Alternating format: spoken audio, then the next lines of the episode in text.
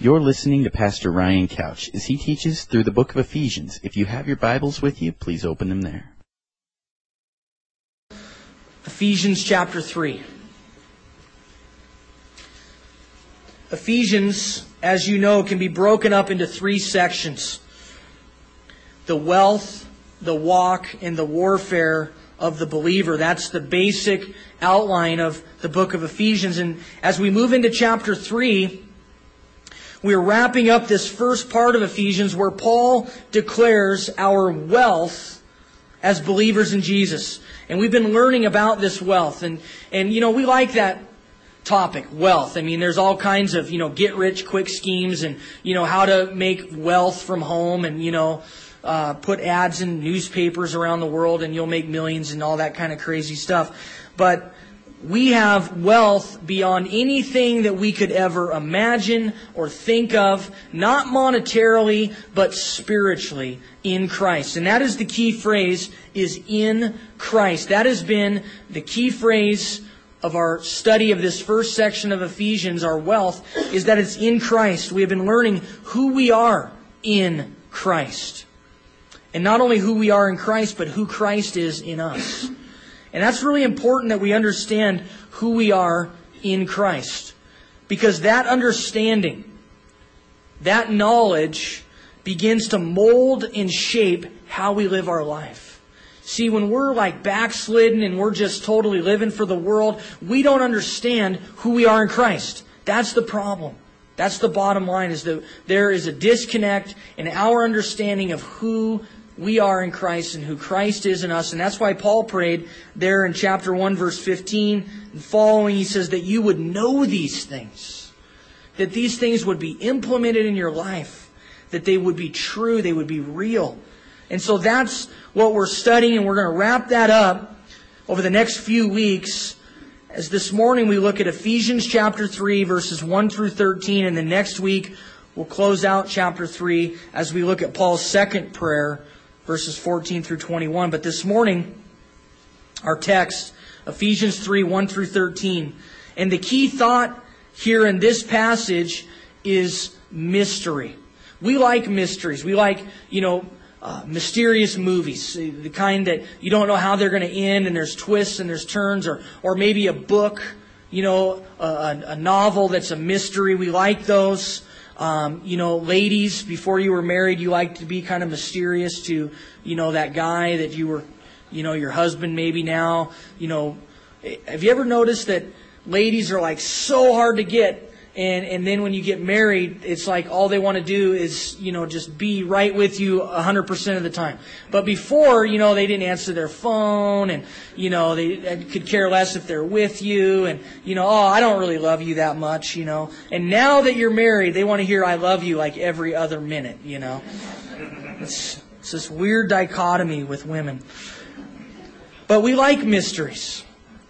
It's something that was previously hidden in the mind of God, but has now been revealed in the hearts of men. That's what a mystery, biblically speaking, is. It was something that was previously hidden in the mind of God, but now has been revealed to the hearts of men. And Paul introduced this idea of what this mystery is last week as we looked at the end of chapter 2, and Paul said that the gospel, that salvation had been open to the Gentiles, and that blew their mind. That was something they would have never conceived of. That was the mystery, that the gospel message, that salvation is open, that the plan of God is that everyone can be saved. Whoever calls on the name of the Lord shall be saved. Previous, you had to, to go through all kinds of hoops and requirements and you had to be circumcised and you had to become a Jew and, and it was really difficult for them to now accept this new way. It's kind of like the little toddler, the three, the four year old that has owned the home. They've had nothing but mom and dad's attention for the whole time. And it's just, it's been all about them. Christmas, birthdays. I mean, grandma, grandpa just dote over them. And then all of a sudden, here comes little brother, little sister, and, and they're kind of excited about it. There's kind of like this, this duplicity about it. In, in one sense, they're excited, oh, mommy's got a baby coming. But then on the other hand, once it comes, they realize now I've got to share mom and dad. I've got to share presents. I've got to share treats. I got to share their love and their affection. And so that's why when nobody's looking, they're like hitting the kid over the head with a hammer or a bat, you know, or trying to drown them in the toilet, you know. What are you doing? You know, this little toddler that never would do anything wrong is now like a serial killer. And you can't understand it. Well, it's because they want your affection all to themselves. And, and that's what the Jews were kind of facing. They wanted the affection of God all to themselves. They didn't want to have to share that. And, and so in one sense, they were excited. Oh man, Jesus and, and the gospel message. But on the other hand, man, this is kind of tough. We're, we're not the only ones anymore. And that's the mystery is that a relationship with God is available to all people. And as we make our way through our text, I want us to notice three things. We're going to see the recipient of the mystery. We're going to see the result of the mystery. And then finally, the reasons for the mystery. So let's read our text and then we'll go back and we'll look at those things. For this reason, I, Paul, the prisoner of Christ Jesus for you Gentiles, if indeed you have heard of the dispensation of the grace of God which was given to me for you, how that by revelation he made known to me the mystery, as I have briefly written already, by which, when you read, you may understand my knowledge in the mystery of Christ, which in other ages was not made known to the sons of men, as it has now been revealed by the Spirit to his holy apostles and prophets, that the Gentiles should be fellow heirs of the same body and partakers of his promise in Christ through the gospel, of which I became a minister according to the gift of the grace of God given to me by the effective working of his power. To me, who am less than the least of all the saints, this grace was given that I should preach among the Gentiles the unsearchable riches of Christ and to make all see what is the fellowship of the mystery, which from the beginning of the ages has been hidden in God who created all things through Jesus Christ, to the intent that now the manifold or multifaceted wisdom of God might be made known by the church to the principalities and powers, basically the angels in the heavenly places according to the eternal purpose which he accomplished in Christ Jesus our Lord, in whom we have boldness and access with confidence through faith in him. Therefore, I ask that you do not lose heart at my tribulations for you, which is your glory. And Lord, as we open your word, God, we want to hear from you. Open our eyes and our ears. Lord, take away any distractions. Lord, the things that, that would cause us to, to miss out on what you might want to say. Lord, maybe that, that party we have later, or that, that meal that we need to prepare, or, or the things that are going on in our life, Lord, the things from last week that are going to carry over into this week. God, I pray that we'd put all that aside and we would hear from you. In Jesus' name, amen. Well, the first thing that we want to talk about is the recipient of the mystery. And of course, it's Paul. Paul was the recipient. He was the, the main guy that received this gospel message to take to the Gentiles. And Paul was absolutely ecstatic that he was privileged to be the one that God chose to reveal the mystery to the Gentile world. He, he was stoked beyond anything that you can ever imagine more than you've been excited about anything in your whole life. And Paul was excited because he had the gospel message to bring to a lost world. And he didn't just sit on it, he took it to the known world. In fact, he would say that the whole world had heard about Jesus through his ministry at that time. And Paul wasn't just content to tell a friend or, you know, a, a, neighbor. He wanted to take it to everybody that he possibly could. And that's the first thing that we see with Paul under the fact that he's the recipient of the mystery is that he shared. He shared the mystery. That's, that's sort of at the very crux of the gospel is that it's meant to be shared. Not meant to be hidden. Remember that song, This Little Light of Mine, I'm going to let it shine. Hide it under a bush, oh no. Kind of a cheese ball song. I remember singing that in high school. The things that my youth pastor used to get us to do, like you could not get kids to do today. We sang all those cheesy songs. I don't know how he got us to do that. I was like 18 years old in youth group singing, This Little Light of Mine. I can't, can you imagine like just wouldn't work. I don't know. But Paul presented the gospel every chance he got. Every chance he got. Whether it was in a synagogue. You remember everywhere Paul went, and he went a lot of places, the first place he would go was to the synagogue. Very first thing he would do. He didn't go to the Chamber of Commerce or like the place where you get all the, you know, brochures that tell you of things to do. He didn't go to Starbucks he didn't go find a hotel. He went to the synagogue and he shared the gospel. Screaming mobs of angry Jews, Paul would get up and he would share the gospel with them. They're, they're just raining down threats on him. And he is sharing the gospel. Or he would share with one prison guard at a time. Paul would be chained as he was as he's writing this letter to a prison guard on 12 hour shifts, two guards a day. And you don't think that that person got to hear the gospel many, many times? What are you writing there, Paul? Well, I'm writing a letter to the church of Ephesus. In fact, I think it's going to be read for thousands of years to come. I mean, Paul would have had some amazing conversations with these individuals. Or how about when he stood in front of the deepest thinkers of Greece there on Mars Hill? The Stoics, the Epicureans, you know, the Harvard educated, the very, very intelligent. And Paul stood and he gave a cogent and clear demonstration of the gospel.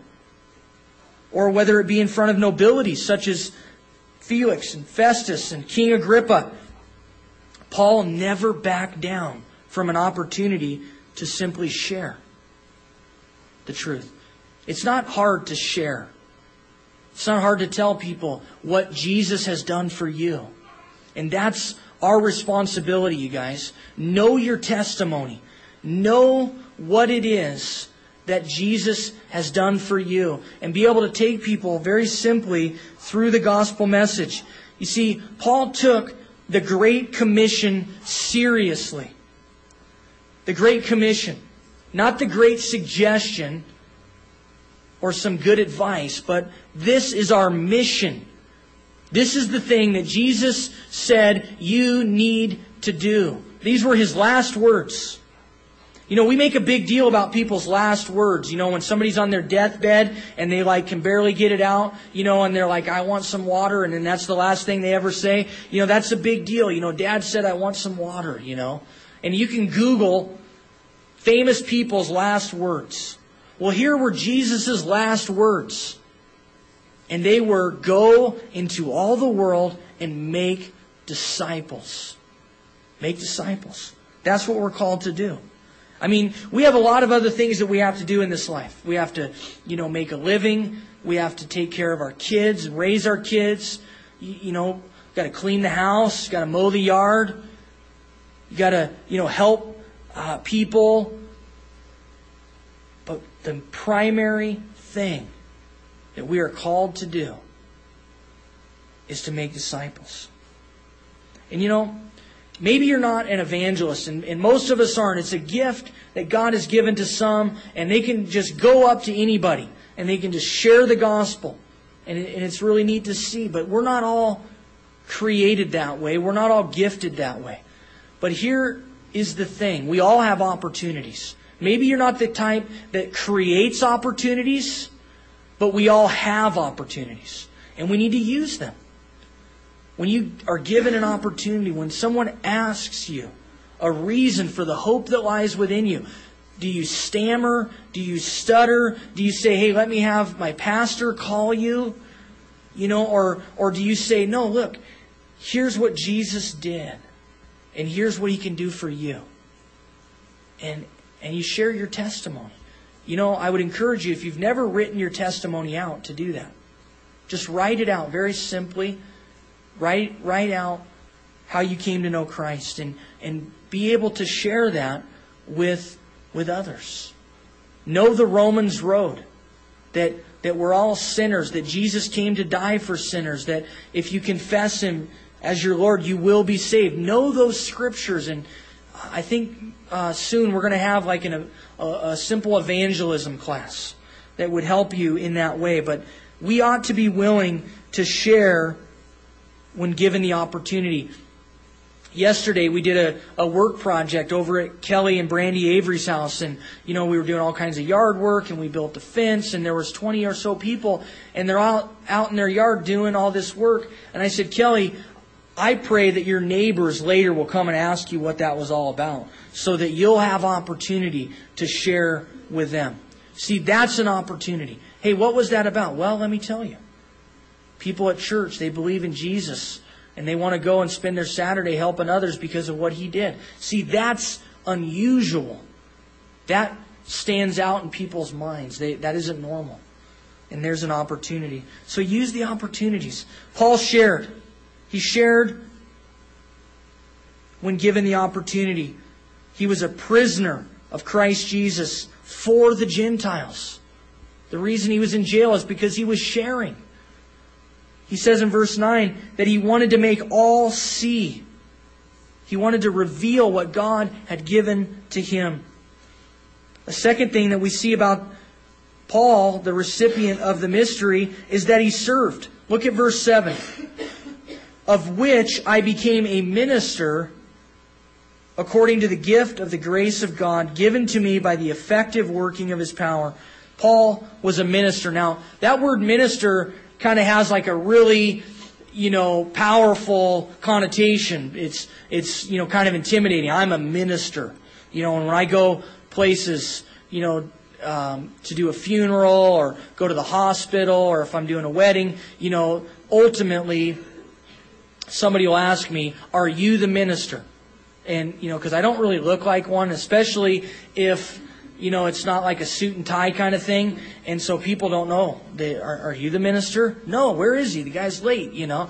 And, but the thing is, they're, they're thinking that word minister is like, man, you are something special. But that word minister means a servant. That's what it means. And in fact, we're all ministers.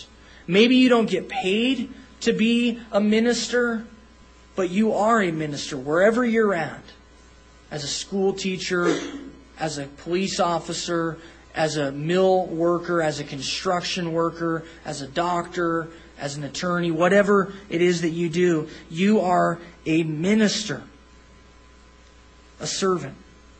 And you see, when we receive something from God, which we have, He's given us, just like He did Paul, the mystery. When we receive something from God, we have the responsibility to minister those things to other people, to serve. See, with privilege comes responsibility. We say that to our kids, right? Well, if you want a dog, then you're going to have to keep your room clean. That's, that's the uh, agreement that, that my daughter and I have right now for a cat.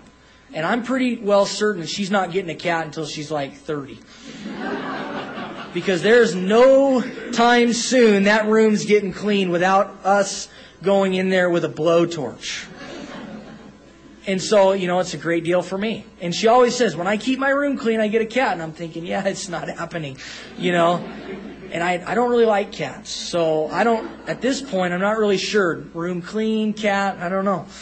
But with privilege comes responsibility. We want to make sure that Caitlin is going to be able to keep her room clean because if she can't do that, then certainly she can't feed and water and do whatever else you do for a cat. Never owned a cat.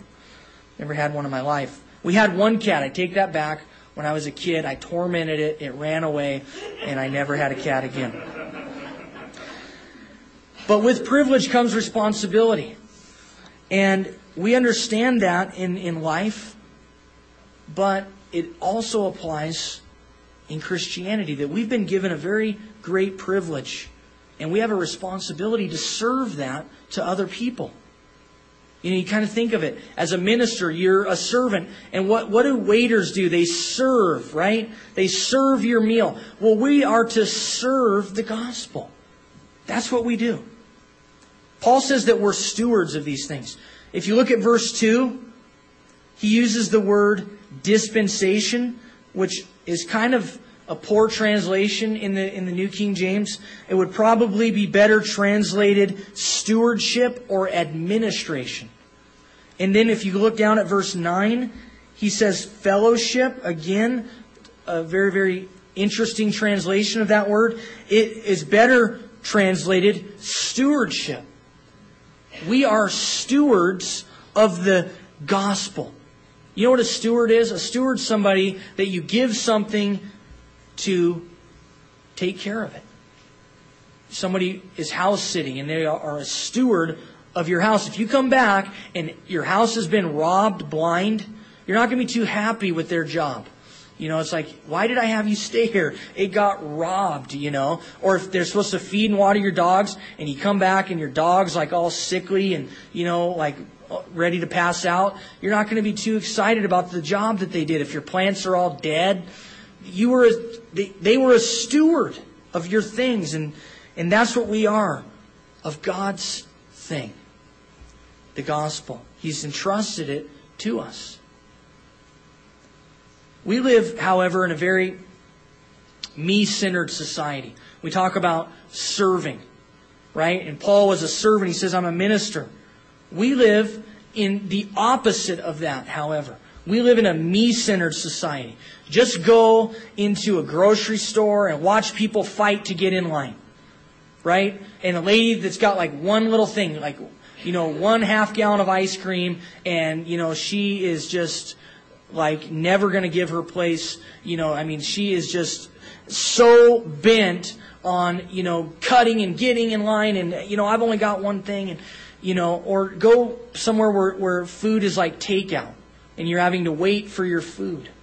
And, and people are calling out the orders, you know, and, and then there's the guy in the back, well, where's mine? And when do I get to pay? And when do I get out of here? And, and it's all about me. Just the other day we were, at Fred Meyer in, in Bend, they have the, the new gas station there. And with your rewards card, you get like 10 cents off. It's already super cheap. So the gas is like almost free by the time it's done. Not really. It's still like 250. but, you know, you give them your card and then your social security number and, you know, thumbprint and everything else. But I mean, it is like lying down the street. It's worse than the Safeway in Madras. It is, and so Andrea said, well, if you go around the back, you, you know, that nobody thinks of that. They're all lined out this way. Go around the back. And, and sure enough, we did it. We in around the back, but here's this guy and he's done getting his fuel and he's just parked there.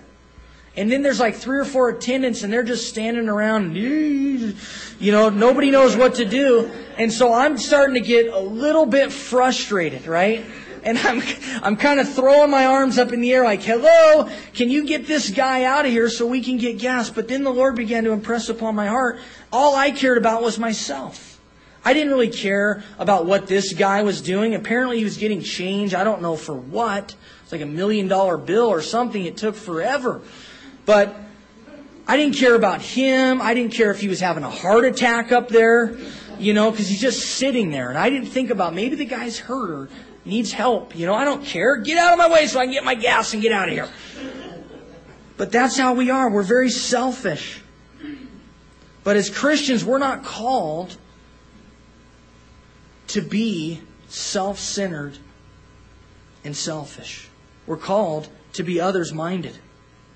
You see, the gospel, you guys, and this is where it all goes bad in the sense of why we don't share the gospel, in the sense of why we aren't serving other people, is because we live in this me centered society and it's come into the church. And see, the gospel has become a self help remedy for a happier and more successful life. That's what the gospel's become. That's what churches have become. It's basically, it's no longer Calvary Chapel or First Baptist. Basically, it is, you know, 10 steps to a happier life. Come here and we're going to tell you how you can be happy. And man, people want that, but that's not the Bible's message. The gospel is truth that transforms. It's truth that transforms us from sinners to saints, that translates us from darkness to light, that saves us, that rescues us from the eternal judgment of God. See, that's the gospel. Nowhere in the Bible does it say, hey, sign up here and you'll live a happy, successful, fulfilled life. Where that came into play, I have a, a pretty good idea. It came from our selfish, self centered hearts. It came from the devil who said, you know what? I can't at all thwart the, the gospel in a general sense, but I can in individual lives. And so a little here, a little there, he just kind of twists it and gets you off and gets you selfish and gets us self centered. That's, you guys, so, so far from what the Bible's message is. The Bible's message is not that you're going to live a happy life. We have to, to get away from that understanding. Because when we share that with people, we're deceiving them. When Paul got saved, things didn't get better for him. In fact, he lost his job. He was a member of the Sanhedrin. He, he, he lost his family. History tells us that Paul was married, but nowhere in the account of his Christian history do we see him with a wife, so obviously she bailed on him. He may have had kids, they probably bailed on him. He was imprisoned. He lost all of his money. He lost his career. He lost his notoriety. He lost his reputation. That doesn't sound like 10 steps to a happier life. That sounds like I found the truth and I want to tell other people about it. See, people get saved and then sometimes things get worse. Sometimes their marriage goes from bad to worse because now that person, that spouse, hates you because you're now a believer and they don't want to have anything to do with you. Your kids, your friends, your coworkers. Maybe it costs you a job because you're not willing to cheat like you used to. You're not willing to lie to people about the product that you were selling.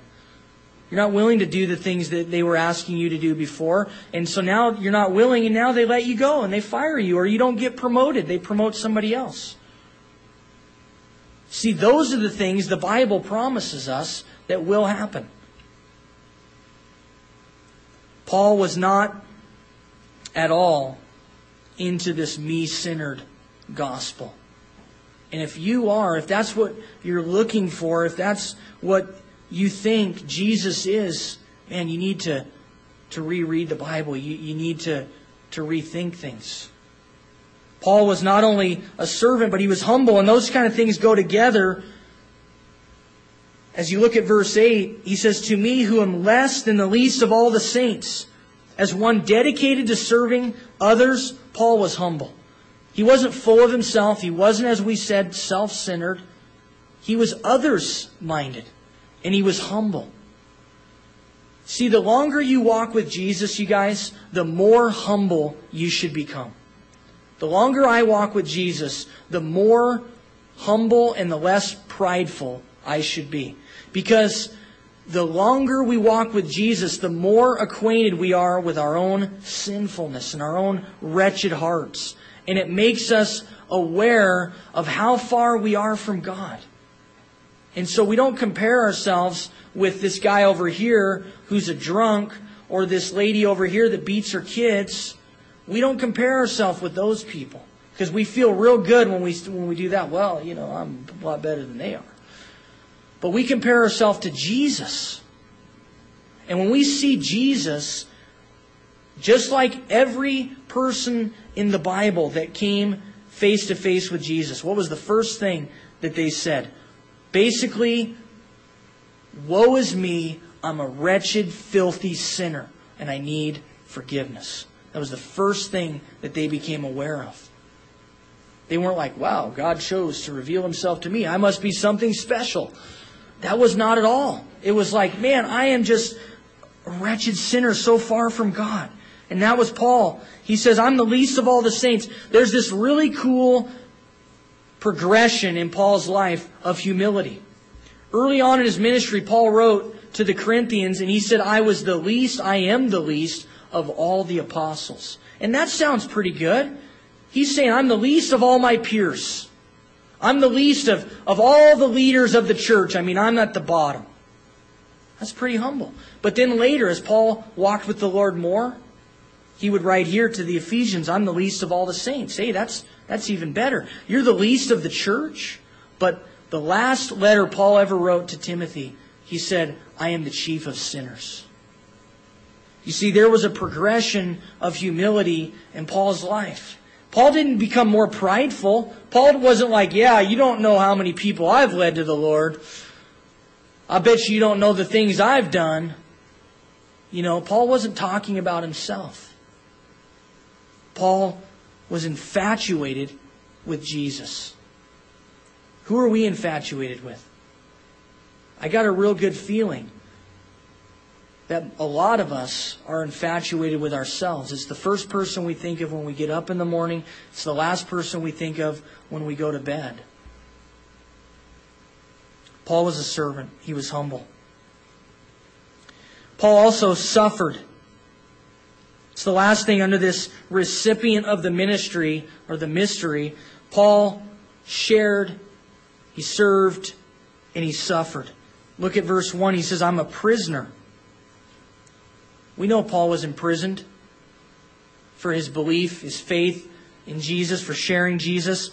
Look at verse 13. Therefore I ask that you do not lose heart at my tribulations for you. Paul suffered greatly for the things of God. And you never hear him complain. If you read 2 Corinthians chapter 11, Paul tells of all the things he went through. And it doesn't sound like a list of how to be happy. It's incredible the beatings, starvation, shipwrecks, being ostracized. That was Paul's experience. And Jesus said this in John 16 33 These things I have spoken to you, that in me you may have peace. In the world, listen, in the world you will have tribulation.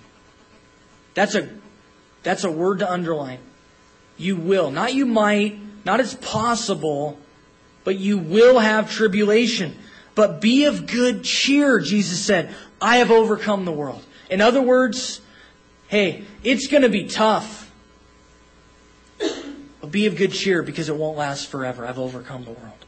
See, we live in a culture and a society in Western America in, in 2007 we live in a culture that basically says, man, if everything isn't perfect, God must not love me.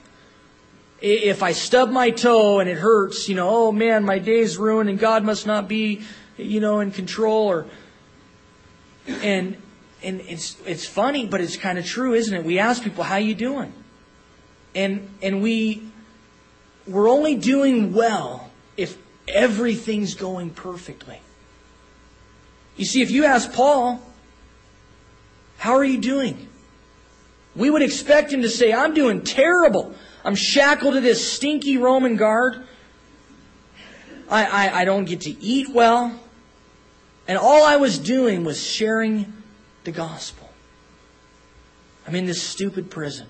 You know, Paul would be at the top of our prayer chains. Free Paul, you know.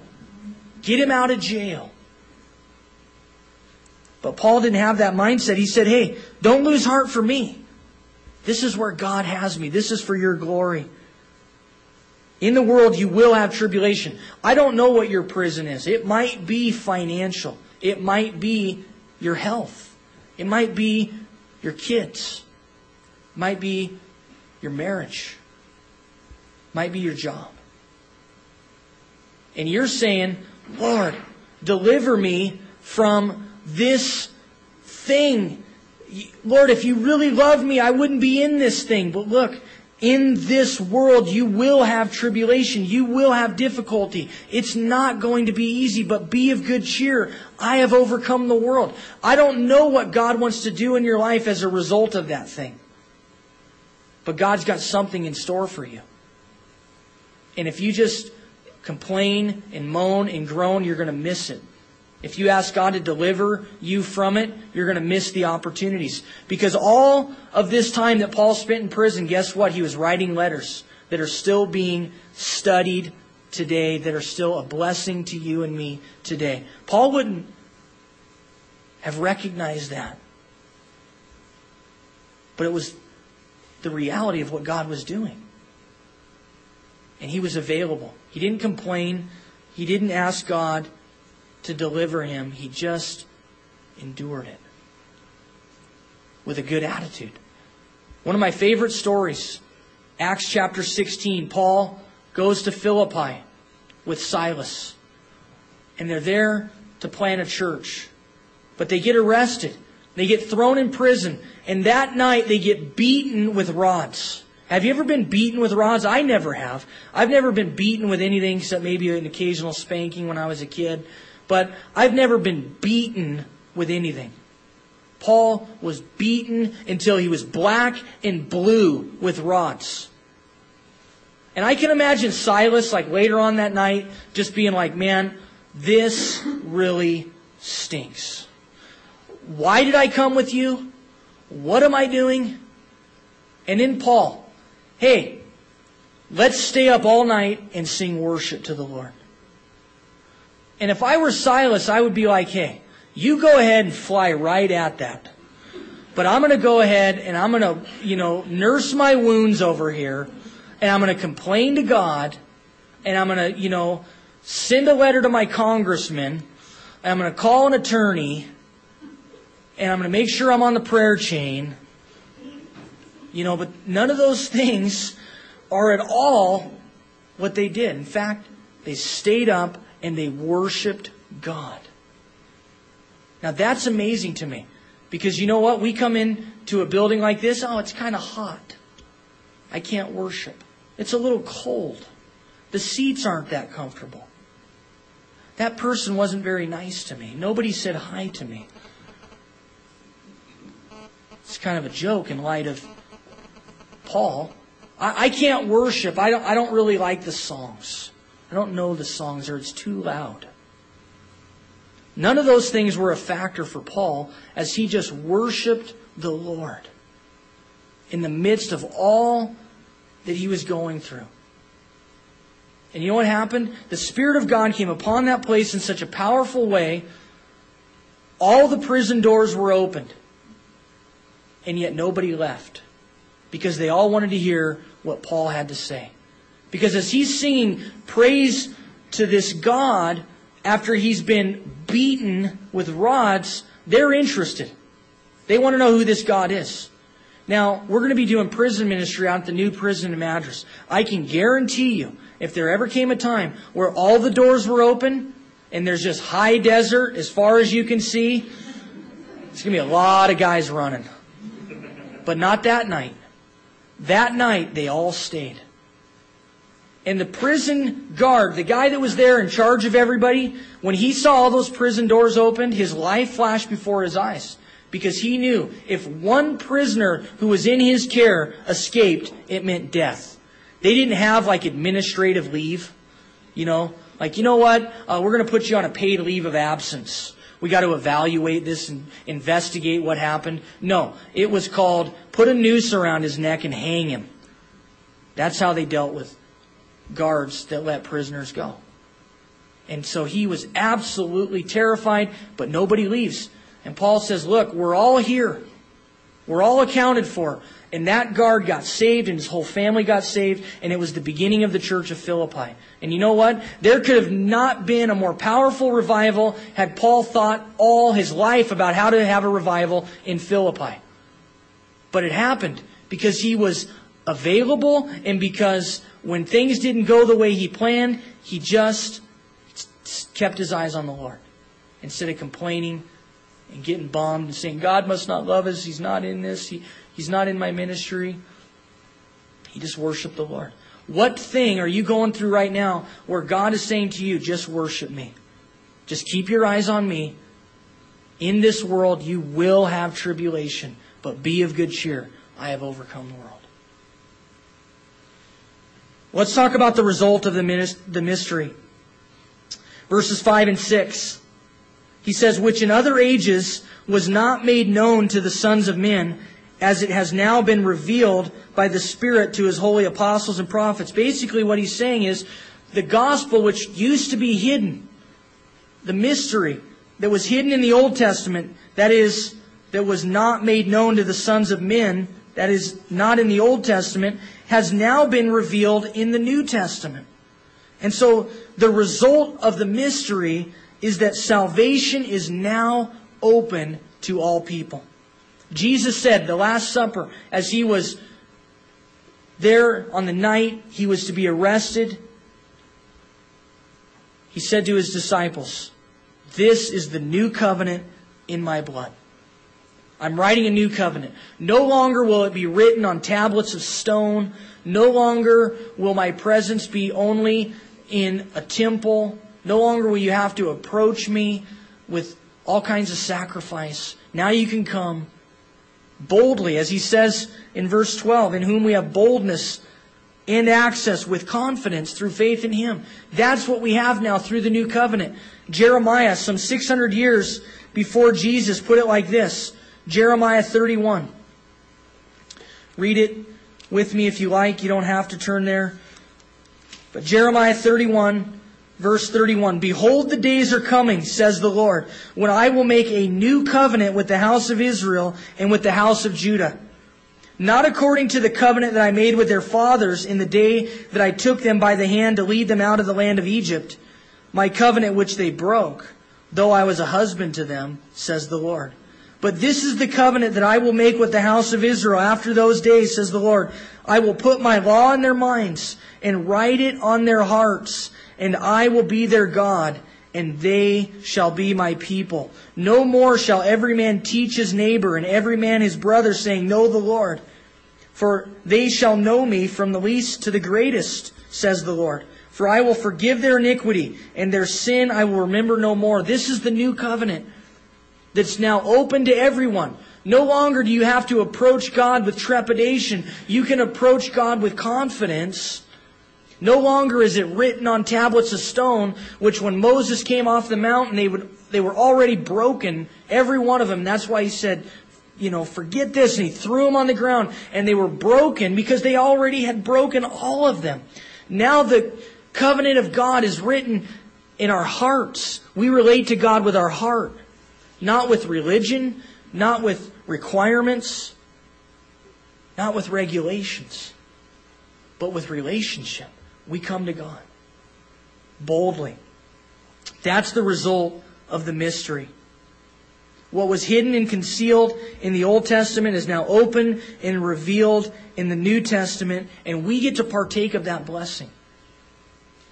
Guys, we get the privilege of knowing God relationally. They did not even comprehend that previous to Christ. And even after Christ. You remember his disciples, how confused they were? Even at the very end, saying, Show us the Father. Jesus, reveal God to us. We want to see God. And Jesus said, Have I been with you so long? Don't you know that if you've seen me, you've seen the Father? Guys, we cannot tell people enough about Jesus. And it is Jesus. Be specific about who you're talking about. God doesn't cut it in our society anymore. We relate to Jesus. Jesus is the one in whom we come to God through. We can't get enough of Jesus the result of the mystery is that salvation is now open to all people. Lastly, the reasons for the mystery, verses 8 through 12. First of all, that we might experience all that God has for us. He says there in verse 10 to the intent that now the manifold wisdom of God might be made known by the church to the principalities and powers in the heavenly places. In other words, our life is going to be a testimony to the angels of what God can do. But he says that he might make it known. That was Paul's desire to make these things known, known. But you guys, in order for us to make it known publicly, we have to first experience it personally. And that's the thing that Paul wanted for us, is that we might experience all that God has for us. That's the first reasons for the mystery. Because God had a plan for us. He wanted us to experience Him. And so He made it possible. Are you experiencing Jesus on a daily basis? Are you having a relationship with Jesus.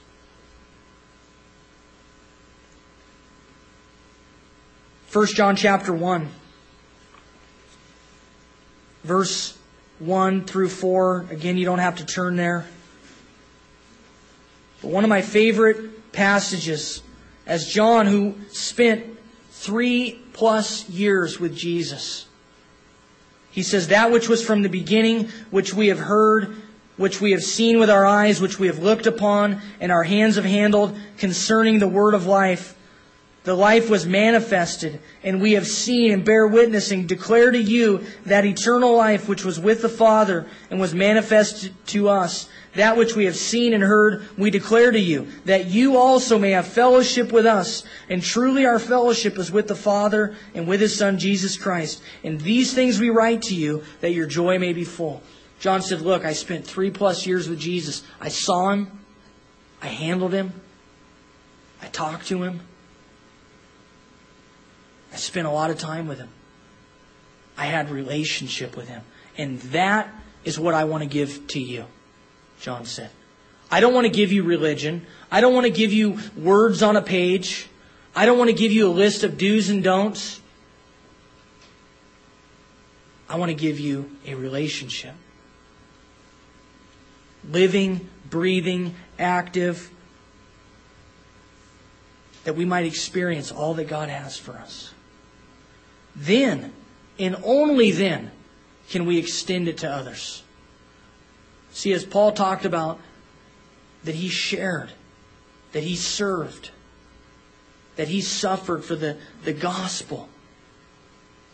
See, we can't do any of those things unless we first experienced it personally. Then we can extend it to people around us. He says in verse 8, that I should preach among the Gentiles the unsearchable riches of Christ. Verse 9, that I might make all see. That was the ultimate goal, was to extend it. But first he had to experience it. Then he could extend it. Guys, we're the salt of the earth. Jesus said, You are the salt of the earth. And salt does quite a few things, but in relationship to Christianity, it does a couple things. First, it adds flavor. Salt adds flavor. Have you ever had like potatoes or potato chips or popcorn without salt? Just go to England. You'll experience that. They don't use ice. They don't use salt. The food's terrible. Terrible food there. Went, Andrew and I were there on our way to Israel. We went to this little pub, you know, and supposed to get like the best fish and chips. We asked, where's the best fish and chips? So here it was, dark alley, you know, people murdering each other right downtown London. You know, we, we, we risk our lives to get to this little pub. We walk in, I got, you know, cancer the moment I walked in, lung cancer from the smoke in there, just packed with smoke. There's like a guy on a guitar, you know, in the corner playing terrible music. And, and then they give us the food, these little shriveled pieces of fish that have no flavor whatsoever. And then these, these things that they call fries, that, you know, we call them fish and chips, they call them fries, but they're not fries. They're more like our chips, but they have no flavor whatsoever. Zero flavor, no salt. You ever had the like fat-free popcorn? Basically what fat-free means is it tastes horrible. It's like gravel. Why bother, right? You know, it's like rice cakes. I guess just so that your mouth can be doing something. I remember all the diets my mom went on as a kid, and, and ri- they always involved rice cakes. And then they would, you know, then they would come out with like the flavored ones, you know, like Laffy, you know, taffy flavored rice cakes, you know. It's like, it's still a rice cake. It does not have any flavor whatsoever. And that's the thing. Is that as believers, you guys, we should be adding flavor to people's lives. They should want to be around us because we add flavor. We, we add an element to their life that they don't have. And they want what we have. And maybe they can't explain it. I, I can't explain what salt does. But when you put it on food, it's amazing. It's great. I don't know what, how it works. And maybe they can't explain why they like to be around you or why they, they want to, to hear what you have to say, but you add flavor to their life. And then the thing that that does is it creates thirst. And that's another thing that salt does, is it creates thirst. Does our life make people want Jesus? And there's certain Christians, certain very famous Christians that maybe have very popular ministries. And I think to myself, what about you and your ministry makes me want to be a Christian? Because really all you do is yell and ask people for money and tell them how horrible they are or complain about everybody else but yourself. Tell, say how everybody's wrong but you. And I think, what makes me want Jesus based on your ministry? When people look at our life, do they say, you know what? I want what they have. I'm thirsty for what they have. I want that to be true of me. I know it isn't always true. I have encounters with people, and they probably think the last thing I want is to be part of that guy's church or to have anything to do with his Jesus because we all blow it. We all make mistakes. And we all walk away going, man, I did not represent Jesus well at all. But you know what, you guys? You can apologize. And sometimes that will be the most powerful witness that you've ever had. Is an apology. Is to say, you know what? I blew it. I'm sorry. I misrepresented the Lord. Will you forgive me? And there can be open doors from that that you would never imagine. Because most unbelievers don't apologize. Are you, are you a person that is creating thirst in people's lives for Jesus? Let's stand and pray together.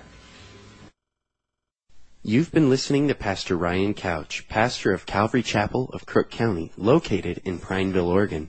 For more information on Calvary Chapel of Crook County, you may email us at info at calvarycrookcounty.com. Or if you would like to write to us, you may do so at P.O. Box 378, Prineville, Oregon 97754. Thank you for listening and God bless.